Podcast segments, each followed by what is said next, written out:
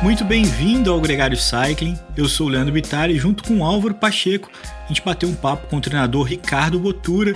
Essa conversa faz parte do nosso episódio DNA e Performance. O Ricardo é um treinador que se especializou no conhecimento da genética humana, tem se especializado também em compartilhar esse conhecimento com outros treinadores de todas as modalidades esportivas. Um papo muito legal que começa agora.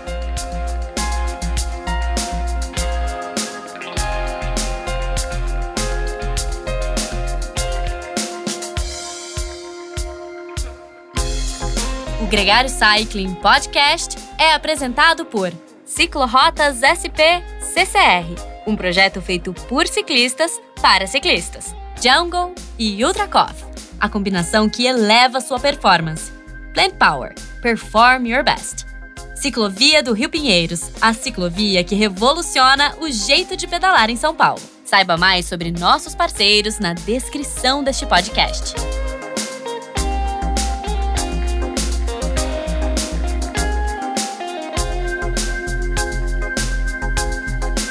Ricardo, muito bem-vindo aqui com a gente no Gregário Cycling. É um grande prazer ter sua companhia. Agradeço, agradeço pelo convite primeiro e pela oportunidade de estar aqui falando sobre um tema que é, tem sido a minha vida, meu estudo nos últimos pelo menos 5 a 7 anos. Você tem uma ênfase e a gente tem a oportunidade de conhecer muita gente. Eu, pessoalmente, não tinha ouvido falar da combinação da genética com o esporte o que, que chamou a atenção? Ah, inclusive, a gente ouve de outras pessoas que a janela é mais ou menos essa, oito anos de atenção. O que, que aconteceu há oito anos atrás para que você usasse na, na fisiologia do exercício a genética? Tá, comigo, uh, o primeiro contato com as informações da genética para o meu dia a dia veio há 10 anos. Em 2012, quando eu fui subir o Monte Kilimanjaro, eu levei dois alunos de personal meu para subir lá no 4.500 metros mais ou menos, um dos dois passou muito mal, né, dor de cabeça muito forte, acordou mal,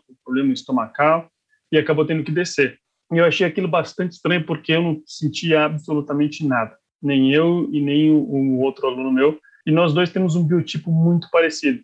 Já o, o que teve bastante sintomas, ele é um pouco mais forte, massa muscular mesmo. E eu voltei de lá com uma pulga atrás da orelha. Deve ter alguma coisa relacionada com quantidade de massa muscular e os efeitos que ele sentiu.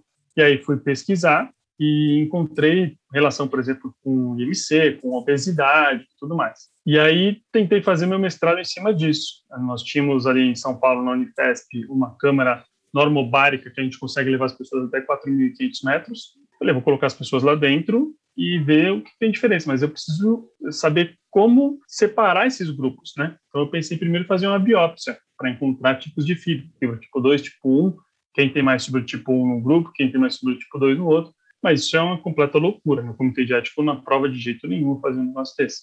E aí eu fui conversar com um professor da biofísica sobre marcadores genéticos. Deve ter algum marcador genético. O projeto Genoma já tinha acabado, já, já em 2003. Deve ter algum marcador genético relacionado com o tipo de fibra. E aí ele comentou comigo, falou, olha, não é nada é, específico muito forte, mas tem um marcador específico aqui que, que tem relação com o tipo de fibra. Falei, ah, vamos fazer. Falei para ele a minha ideia e ele teve essa mesma surpresa. Nossa, eu não, não fazia ideia que talvez a massa muscular tivesse envolvida com isso. E aí nós fizemos o, o, trabalho e conseguimos mostrar que realmente tinha influência sobre aquele marcador genético na questão de adaptação à altitude. Isso foi para 2015, 2017, mais ou menos. Então, o que, tem acontecido de um tempo para cá? O projeto Genoma ele foi encerrado, teoricamente, em 2003, né? Sequenciaram o genoma humano. De lá para cá, a quantidade de publicações na área do esporte ela tem sido uma crescente. Ano após ano, é exponencial. E cada vez mais os, os trabalhos vão sendo mais conclusivos. Só que o primeiro gene, por exemplo, que mais se utilizaram, que foi o da enzima conversora de, de angiotensina, ECA, é o que mais estudado até hoje e que tem bastantes, uh, bastante resultados contraditórios, né? Então, você não consegue utilizar esse gene específico sozinho para uma prescrição e dizer que vai ter um resultado. Depois de um certo tempo, quando foi descoberto essa alfa-actina 3, no caso que é a, a, o gene que eu utilizei, e cada vez mais foi se mostrando que ele tem uma, um, um, um resultado muito conclusivo, muito específico, e, e se você utilizar essa informação você vai ter resultados, obviamente depois ligando com outros genes, a quantidade de estudos relacionados ao esporte vem crescendo demais e isso vem trazendo algumas uh, reações bastante conflitantes na questão de treino de força, principalmente na questão de treinos de endurance, por exemplo. Esse, esse marcador é um marcador de uma proteína estrutural da nossa fibra muscular, porque você pode produzir ou não produzir essa proteína. É isso que, que a gente tem nessa variação do gene. Imaginava-se de início que se você produzisse essa proteína, você estaria mais propício para esportes de potência e que não produzindo você estaria mais propício para esportes de endurance. Até que se descobriu que, por exemplo, os quenianos, quase 90% da população produz essa proteína. Então, é muito estranho a gente achar que, por exemplo, o Kipchoge, que baixou a maratona para 2 horas e 1, ele está dentro do percentual menor que não tem essa proteína. Muito mais fácil, estatisticamente, a gente imaginar que ele tem. E a gente entender que o esporte evoluiu e a forma de treinamento no esporte, em todos os esportes, evoluiu e hoje se trabalha com muito mais força e muito menos volume, principalmente se você estiver pensando em baixar tempo. E aí você precisa ter uma proteína que é mais forte, estrutural, que suporta essa carga. Então, é, esse é o tipo de informação que vai chegar cada vez mais nos profissionais de educação física e que precisam entender que não é uma informação genética, é uma informação que te traz melhorias para a sua restrição na questão de fisiologia e de biomecânica de treinamento. Ricardo, tem o desafio de que o, o teste genético ele não é preto e branco. Então, você faz como, por exemplo, LDL, HDL. Então, tem um número de marcador que a combinação disso é uma constante estudo de que, que tipo de características são indicadores de que tipo para aplicação esportiva. Como é que isso está evoluindo? Hoje, hoje eu trabalho como consultor nessa parte de genética para o esporte. O que eu faço é, é pegar as informações de um laudo de uma empresa que faz essa, esse laudo genético com aproximadamente 21 genes. Eu tenho que interpretar a junção de todos esses fatores genéticos dentro da fisiologia de acordo com o objetivo que a pessoa quer. Então, imagina só, eu tenho marcador para essa proteína estrutural, eu tenho marcador, por exemplo, para enzimas, eu tenho marcador para receptores de, de hormônio, eu tenho marcador para produção de óxido nítrico, e tudo isso vira uma cadeia, né? Então, se eu simplesmente pegar todas as informações e ficar olhando um por um, eu vou ter um gene que vai me falar, olha, esse gene, ele teoricamente está mais relacionado com força. Ah, então eu tenho uma potencialidade para ser forte. Tá, mas como que eu vou utilizar esse gene? Eu vou fazer um treino de força. O que, que eu vou fazer no treino de força? Qual é a carga que eu vou colocar? Quando eu aplicar essa carga na pessoa, qual é a resposta aguda que ela vai ter? Então, imediatamente, ao fazer esse esforço, eu vou ter uma resposta fisiológica. Essa resposta fisiológica é mediada por outros genes. Então, como é que eu consigo avaliar vários genes para olhar e dizer, olha, esse tipo de treinamento para você vai ser mais cansativo. Esse tipo de treino vai ser mais fácil você ter adaptações. Então, se você for para este caminho, talvez você precise treinar mais vezes para atingir uma adaptação. Se você for por um outro caminho, a adaptação vai ser mais fácil. Então, essa, esse é o nível de informação que a gente consegue trazer para o atleta, e principalmente para a questão do, da comissão técnica, né? Se pegar qualquer esporte que seja, se pegar um esporte de canoagem, de remo, de, de ciclismo, de corrida, você consegue modular a forma da pessoa treinar. A informação genética não é algo que vai trazer um, uma relação de você vai ter sucesso esportivo no esporte X ou no esporte Y, numa categoria que seja é, cíclica ou acíclica, e sim vai te trazer informação de como melhorar o treinamento. Eu costumo dizer que a gente hoje, a gente preza muito princípios de treinamento, e o principal princípio que a gente tem é o da individualidade ideológica. Então, a gente prescreve o treino de acordo com a pessoa, mas a gente não faz isso hoje. A gente prescreve baseado em testes. A gente avalia a pessoa e a avaliação que a gente faz da pessoa é igual o médico fala, por exemplo, quando você faz um exame de sangue.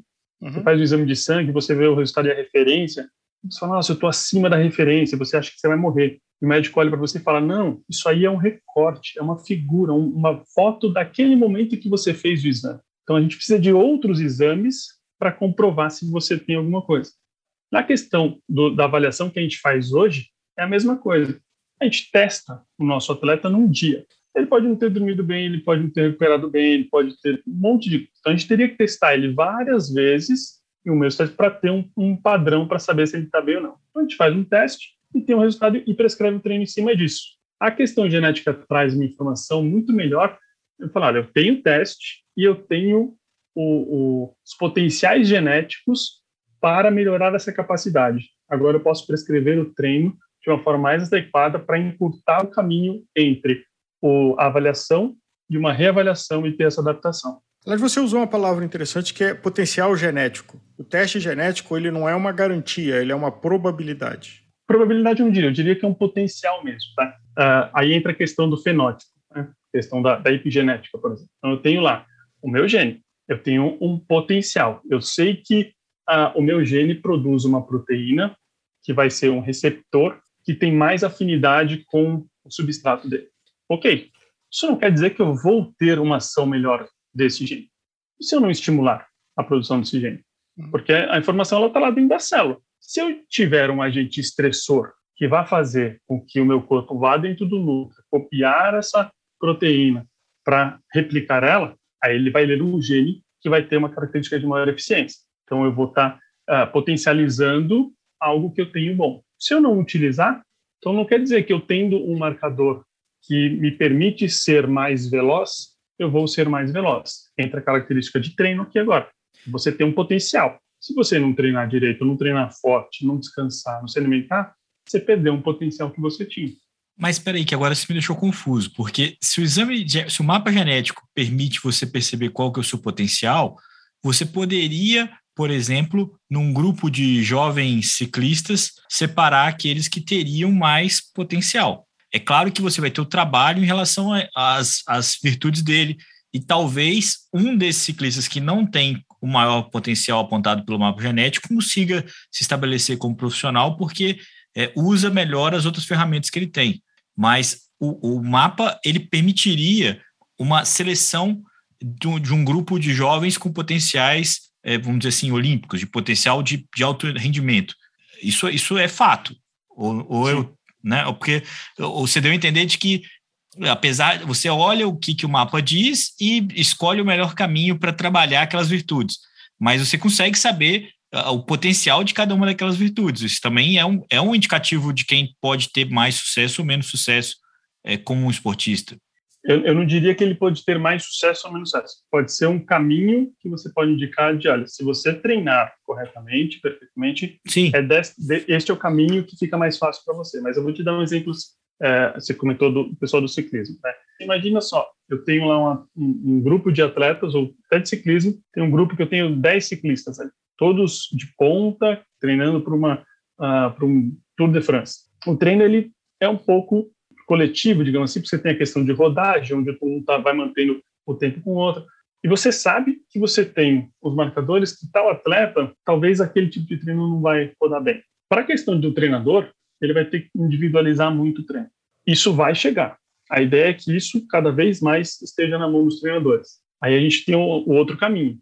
Os treinadores vão estar preparados para esse tipo de demanda de trabalho, porque eu vou ter que individualizar o treino para várias pessoas. Então, como é que vai ser o treino agora? Ele vai ser cada vez mais individual. Isso gera um, problema, inclusive, de logística dentro de uma equipe, né? Onde todo mundo sai de uma mesma posição, cada um fazendo o seu treino. Então, você tem um problema grande de, de logística para você trabalhar isso em si. Então, é algo que vai trazer uma informação extremamente valiosa, mas que gera um problema muito grande. Na década de 70, por exemplo, a gente teve o, o começo do, da fisiologia do exercício dentro do esporte aqui no Brasil. Ainda hoje, tem clubes que não têm departamento de fisiologia. Você imagina, a gente tentar incluir hoje algo que, na verdade, a questão genética, a gente já tem estudos aí de mais de 10 anos. Então, que a gente já poderia estar utilizando essa informação constantemente. E é muito difícil a gente conseguir entrar nos esportes principais, principalmente os que envolvem muito dinheiro, porque é algo novo, é algo que lá atrás tentou se aplicar em alguns lugares, inclusive na Europa, na questão do futebol, e não tiveram resultado, porque obviamente as informações ainda eram muito pequenas e a forma como foi utilizada talvez não tenha sido a melhor. Então, aparentemente, no esporte coletivo de alto rendimento, ainda tem um pé atrás muito grande com a entrada da informação genética. Já com esportes individuais, a gente tem um outro problema, que é a questão deles acharem que esse tipo de teste pode acusar o doping.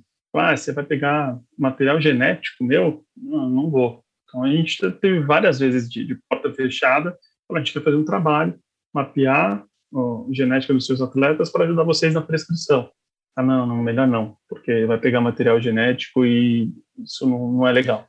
Mas, é, porque o material genético é dado, é, é, é, não é mutável, independente do tipo de suplementação que o atleta faz. Então, é, é uhum. uma fantasia isso, é, é, um medo infundado. É um medo infundado, na verdade, de eles acharem que a gente pode utilizar esse material ou reaproveitar esse material para uma análise de doping. Não que a gente vá dopá-los. É o, é o oposto. Tipo, eu me dopei e se eu te der esse material, você vai descobrir. Mas eu não vou uhum. fazer isso, não é o tipo de análise que eu vou fazer. Eu quero só saber o seu perfil genético para te ajudar no seu treinamento. E você tem registro de algum tipo de segmento, algum tipo de atletas de alto rendimento, de nível olímpico, que esteja menos preconceituoso e esteja usando a ciência da, da genética no seu treino, no seu ciclo de treinamento? Olha, hoje eu presto, eu presto serviço, né, consultoria para um time de futebol feminino, categorias de base. A gente começou com a categoria de base de atletas que já estão, inclusive, na seleção de base no futebol. E a gente está orientando a comissão técnica deles, a comissão de preparação física. A ideia é que esse, esse trabalho se consolidando na base, a gente passe isso para a equipe profissional, mas ainda estamos no âmbito feminino. Nesse caso dessa equipe feminina, é, já é possível observar algum resultado?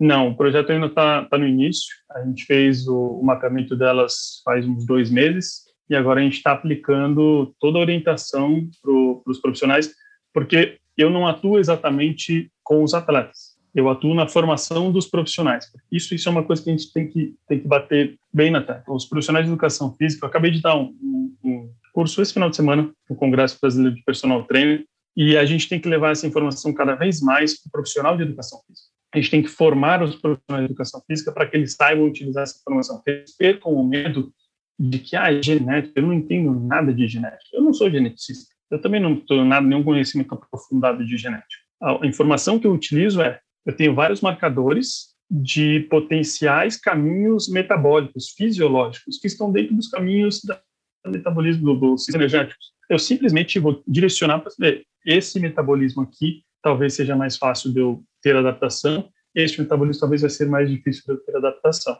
Existe o medo do, do atleta, né, e, e o desconhecimento do, do treinador, como você acabou de falar aí, mas existe também a imaginação, vamos dizer assim.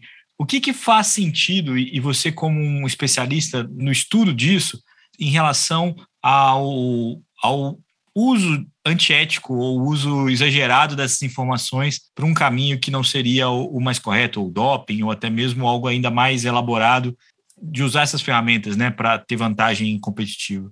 Então, isso é, isso é uma questão bastante, bastante interessante. Tá? É, o que, que, o que, que eu acho que seria interessante, pensando em atletas de ponta, atletas de elite mesmo, para a gente tentar minimizar a questão do doping genético? Todos eles, e todos eles, tenham o seu genoma mapeado.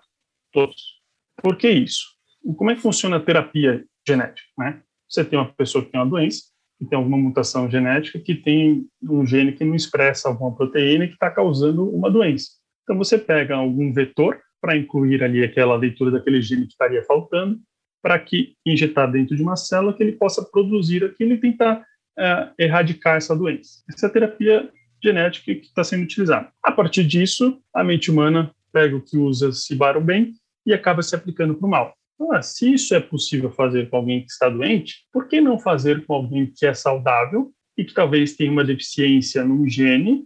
Posso, eu posso expressá-lo de uma maneira. Então, eles fazem a mesma coisa e você acaba produzindo uma proteína que talvez a pessoa não produzisse de, de maneira mais eficiente, ou talvez até nem produzisse, dependendo da variação genética que ele tem, para ter vantagem esportiva. Só que a partir do momento que você tem o genoma completo da pessoa, você sabe as variações que ela tem de todos os genes. Então, até mesmo na terapia genética, para saber se ela está tendo um resultado, você consegue mapear para saber se aquela proteína que você colocou lá para dentro, ela realmente está sendo produzida. Então, se você sabe quais são as variações que o atleta tem, e você de tempos em tempos faz um teste para verificar a expressão de algumas proteínas, você consegue pegar e falar, opa, tem uma proteína aqui que você não devia estar produzindo. É possível fazer isso? É válido fazer isso? Não sei. Querem fazer isso? Não sei. Então, não é uma alteração genética, mas sim uma terapia para uma disfunção é, ser corrigida. Exato. Mas olha só que interessante. O pessoal hoje faz o uso de, de, de doping genético, pensando principalmente na questão do, da eritropoetina, para tentar favorecer o metabolismo aeróbico. Eu posso pegar simplesmente a informação que eu tenho, que eu trabalho com os atletas, que a gente faz um mapeamento hoje, e olhar e dizer: hum, você tem um caminho facilitado para o ganho de capacidade aeróbica. E eu começar a utilizar essa informação genética talvez seja muito mais válido do que eu recorrer a recursos fora do ilícitos para tentar ganhar vantagem. Por que, que se, usa, se usa hoje muito recursos ilícitos? Porque o treinamento ele não tem essa informação de deixar o, o, o, o direcionamento de cargas extremamente individualizado. Então o treino ele é meio padrão com todos. Se eu conseguir pegar isso, falar, cada atleta vai ser a sua carga individualizada, porque eu sei que a vantagem de vocês vai ser potencializada daquilo que você tem geneticamente. É, todos os atletas tendem a ganhar o potencial, todos eles. E como é que você vê a, a, ciência da genética evoluindo? Você que vem acompanhando já há bastante tempo e acho que talvez, é, é, como boa parte da ciência, a gente conhece muito, mas a gente desconhece muito mais. É, uhum. O que, que você vê que são as tendências de aplicações e evoluções desse conhecimento para a prática esportiva? É, foi muito engraçado esse final de semana no curso, né, depois de várias explicações, tudo um aluno me questionou o seguinte: muito bonito isso, professor, que você comentou sobre o uso das informações, mas existe algum estudo longitudinal aí de 20 anos das pessoas utilizando essa informação e tendo resultado? E eu falei para ele: o projeto Genoma não tem 20 anos, a conclusão dele.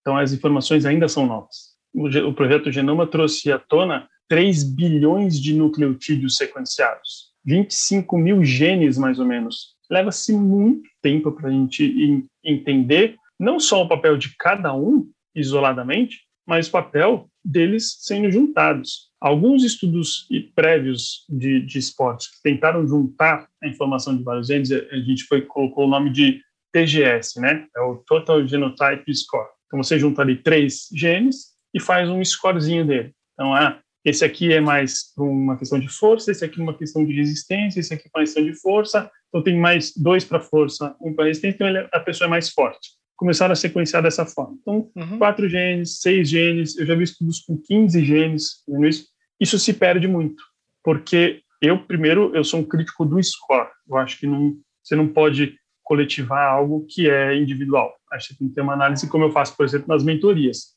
Eu vou olhar o indivíduo, os genes dele e dizer, com este perfil você faz isso. E não, ah, com esse, se todo mundo tiver esse perfil aqui, vem para cá. Porque, às vezes, um gene que você coloca para força, para uma pessoa, talvez não faça sentido ele para força, porque os outros genes que estão relacionados e que têm influência sobre ele não vão te ajudar. Então, não dá para você falar que ele tem um potencial para força, porque você precisa treinar essa capacidade e para treinar ela, ela não vai conseguir. É a combinação sou... de características, não é uma característica isolada com mais outra característica isolada. Exato, exato. Então, e é isso que se faz, se somam características isoladas e dão um, valor. E aí você perde justamente a individualidade do teste. Então, o que, que eu acho que, que vem acontecendo? Então, veio essa pergunta do, do, do aluno e eu falei para ele, falei, olha, não existe nenhum trabalho longitudinal. Isso foi domingo. Ontem eu recebi pelo Google, que eu deixo lá os, os marcadores né, de, do que eu quero receber de artigos. Ontem eu recebi um artigo, cinco anos, mapeando dois genes específicos e mostrando efetivamente que a alfa-tina 3, por exemplo, tem muita influência sobre o treinamento de força. Então, o que, que eu acho que é o futuro disso? Cada vez mais trabalhos reforçando e mostrando quais os genes efetivamente influenciam a questão aguda do treinamento a questão crônica do treinamento, adaptação aguda ao treinamento. Então, eu lá no, no laudo que eu utilizo, eu costumo separar os genes em quatro, quatro perfis diferentes. Um perfil muscular, que são os genes que estão relacionados diretamente com a, a sessão do treino. Então, vamos pegar na academia, por exemplo, vou fazer um agachamento. Enquanto eu for fazer o agachamento, esses genes estão atuando. Quanto de carga que eu coloco, quanto tempo eu fico sob tensão, são os genes de um perfil muscular. Acabei de fazer, fiz 15 repetições, coloquei a barra de volta no lugar. Aí agora tem um conjunto de genes que eu chamo de treinabilidade, que é os que, os que vão atuar nesse intervalo entre tudo que eu criei de metabólico enquanto eu estava fazendo a, a força e que precisa ser removido para que eu faça uma segunda sessão. Então, aí eu analiso esses genes. Essa combinação desses dois vai me trazer um estresse para o meu corpo. E esse estresse vai gerar uma adaptação que é específica a esse estresse. Aí eu tenho outros genes que eu avalio dentro de um perfil que eu chamo de adaptação, para saber quanto o treino que eu fiz, será que ele vai se adaptar de forma mais rápida ou de forma mais lenta? Será que existe um, um outro estímulo que eu posso fazer dentro de um perfil muscular um perfil de treinabilidade para favorecer a minha característica de, de adaptação? Porque às vezes eu tenho um perfil muscular e um perfil de treinabilidade para trabalhar com alta intensidade, mas meu perfil de adaptação é lento para ganhar esse potencial. Então eu vou ficar muito tempo treinando para ganhar essa característica. Mas se eu trabalhar com menos intensidade, sair de um metabolismo, por exemplo, alático e entrar no metabolismo lático, o meu perfil de adaptação é muito maior. Então, o que, que eu vejo para o futuro? Essas informações sendo comprovadas. Quais os genes que estão relacionados mais com essa questão do dia específico do treino? Quais os genes estão relacionados com a, o, o, como eu, que eu consigo fazer a sessão de treino? Quais os genes que estão relacionados com a questão de adaptação ao treinamento? E um quarto perfil que a gente utiliza, que é um perfil genético complementar, tem a ver com lesões, por exemplo. Então, o meu atleta ele pode se lesionar ao longo de uma temporada. E se eu treiná-lo direito, lesão muscular eu vou tentar minimizar ao máximo, que é isso que a gente tem conseguido. Mas ele pode se machucar, por exemplo, caindo da bicicleta.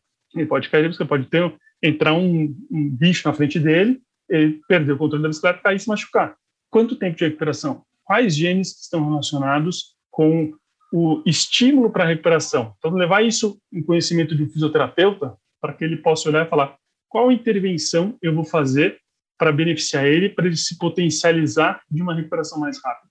Quanto mais informação a gente tiver, e eu acho que isso vai ser uma crescente extremamente rápida, melhores vão ser as intervenções, tanto do profissional de educação física, quanto do nutricionista, quanto do fisioterapeuta, para ficar nos profissionais da saúde. Agora, um assunto da bioética. É, na medida em que evolui a saúde, né, evolui o conhecimento, ao bom uso e ao uso do lado negro, digamos assim.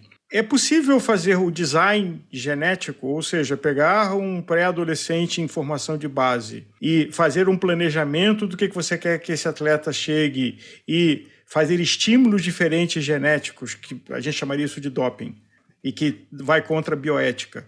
Mas, teoricamente, isso se torna cada vez mais possível. Teoricamente, sim. Teoricamente, sim. A gente tem um grande problema. A própria terapia genética, ela tem uma visão muito ampla de potencialidades de conseguir é, erradicar algumas doenças, mas é ainda muito difícil fazer isso na prática. Cada vez mais vem evoluindo. Então, o doping genético é a mesma coisa. Imagina só, você, tá, você trabalhar com uma pessoa que é doente, e que talvez seja um doente terminal, e fazer uma intervenção para tentar salvar a vida das pessoas, uhum. é uma coisa. Custo-benefício de alguns, uh, alguns problemas que possam surgir no processo talvez sejam menores. Você pegar uma pessoa saudável, informação, e falar, não, eu vou manipular geneticamente essa pessoa para que ela fique melhor.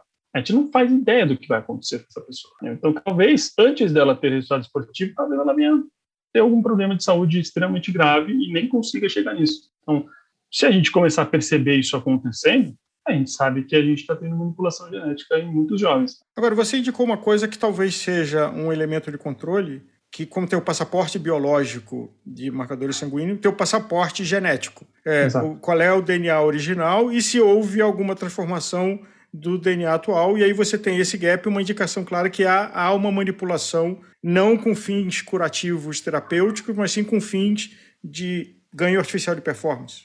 Isso, por exemplo, eu eu tenho, eu tenho o, meu, o meu teste. Eu sei que eu não produzo alfactina 3, por isso que eu consegui me dar bem na altitude. Ele me favorece essa questão. Se de repente é, eu faço um, um doping genético, falo assim, eu vou colocar aqui um gene dentro do músculo para que ele produza a factina 3.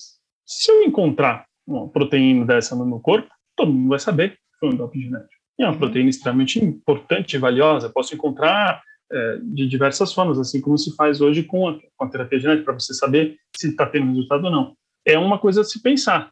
É, os atletas vai se, vai se federar, tá? em, em etapa de se federar. Para se federar, a gente faz um genoma completo dessa pessoa. Hoje, o genoma completo já não é tão caro. O custo para ser feito o primeiro genoma, que demorou mais de 20 anos, foi de 3 bilhões de dólares. Foi um dólar para cada nucleotídeo que eles acharam. Em 2016, se eu não me engano, custava em torno de mil dólares e ficava pronto em uma semana. Hoje, por menos de mil dólares, você consegue fazer esse sequenciamento completo. Então, talvez pensando em esporte de alto rendimento, onde tem muito dinheiro envolvido, vale a pena a gente ter de todos os atletas isso, porque isso também seria de extrema, de extrema importância para a ciência do esporte. Imagina só a gente conseguir ter um mapeamento completo do Michael Phelps, a gente tem um sequenciamento completo do Usain Bolt, a gente tem um sequenciamento completo do Roger Federer, do, do Nadal, para entender o que, que essas pessoas tinham diferente. Imagina só, o Ayrton Senna ah, morreu já quantos anos já? Quase daqui dois anos faz 30 anos. E até hoje ninguém conseguiu bater o recorde de cinco vitórias em Mônaco. Porque ganhar em Mônaco tinha que ser um diferencial muito grande. O que, que, ele tinha? Será que tem algum componente genético dele, de concentração, de alguma coisa que fazia ele ser, ou de, ou de, de concentração, ou de, até mesmo de, de impulsividade, né? Para que ele conseguisse colocar o pé no, no, no acelerador num lugar extremamente estreito, ali, de agressividade. A gente tendo esse mapeamento de grandes atletas, isso talvez explicasse muita coisa para a gente. Seria correto dizer de que a evolução da ciência genética seria tangibilizar o que a gente chamou de talento? O Ayrton era um cara de talento, o Muhammad Ali era um cara de talento, o Usain Bolt era um cara de talento e que além do talento era dedicado. Então, tá. dedicado volume de treino e disciplina de treino é, e talento algo que é, é, é inato. Eu, acho, eu acho que para esporte cíclico, sim. Ah, o Phelps, o Bolt, o próprio Lance Armstrong, tirando toda a, a questão doping dele, foi um grande atleta na, na época dele. Um, Esse é assunto para outro programa. Mas é, gente... outro, sim, mas é, é, foi um grande atleta, teve, teve expressão no, no meio, tirando os problemas fora de, do normal. Mas tiraria sim a questão do talento, porque é um esporte de repetição. Então, eu tenho ali, por exemplo, os 100 metros. É uma situação o, recorrente. É, é o estímulo, corre e acabou. É totalmente físico, metabólico, mental. Agora, Dá para eu, eu tirar a questão do talento de um Messi? Não dá. Eu não vou conseguir. Por isso que eu comentei, o esporte é cíclico.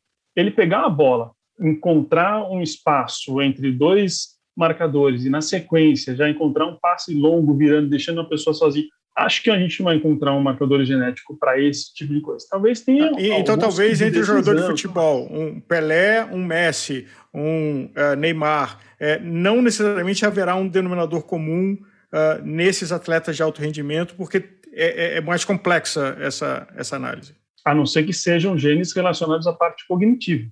Aí talvez a gente possa ter de tomada de decisão, de antecipação, desse tipo de coisa. Aí sim, mas não físico, porque aí o físico ele é deixado de lado. Por exemplo, o Romário. O Romário talvez não tenha um perfil físico, por exemplo, comparado ao Cristiano Ronaldo. O Romário com o Cristiano Ronaldo. O uhum. Cristiano Ronaldo é um extremo atleta. Para mim, ele teria sucesso em qualquer esporte que ele for, porque é extremamente dedicado e me parece ter uma genética que favorece ele. Então, se tivesse colocado ele num outro esporte, talvez ele tivesse sido tão grande quanto. Se você pegar, por exemplo, o Romário e colocar ele num outro esporte, ele não era uma pessoa dedicada. Talvez ele não tivesse tido resultado esportivo. Mas ele tinha um talento com a bola que era muito grande. Então, talvez tenha algum marcador genético que tenha essa associação, mas a gente ainda não tem essa resposta. Pode ser que isso venha lá para frente tirar o romantismo do que a gente sim.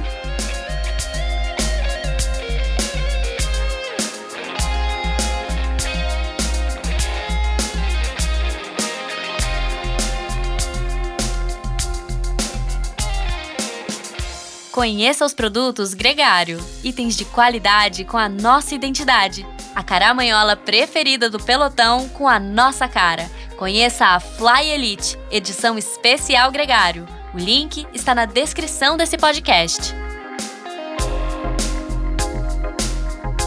Você acabou de ouvir o treinador Ricardo Botura esse papo faz parte do episódio DNA e Performance, que conta com outras duas entrevistas que valem a sua audiência. Escute a especialista em nutrigenética Sinara Moreira e a geneticista e bióloga Suzana Massarani. Muito obrigado a você que chegou até aqui. Se é a primeira vez que você escuta os nossos podcasts, saibam que toda sexta-feira tem episódio novo aqui na Gregário Cycling.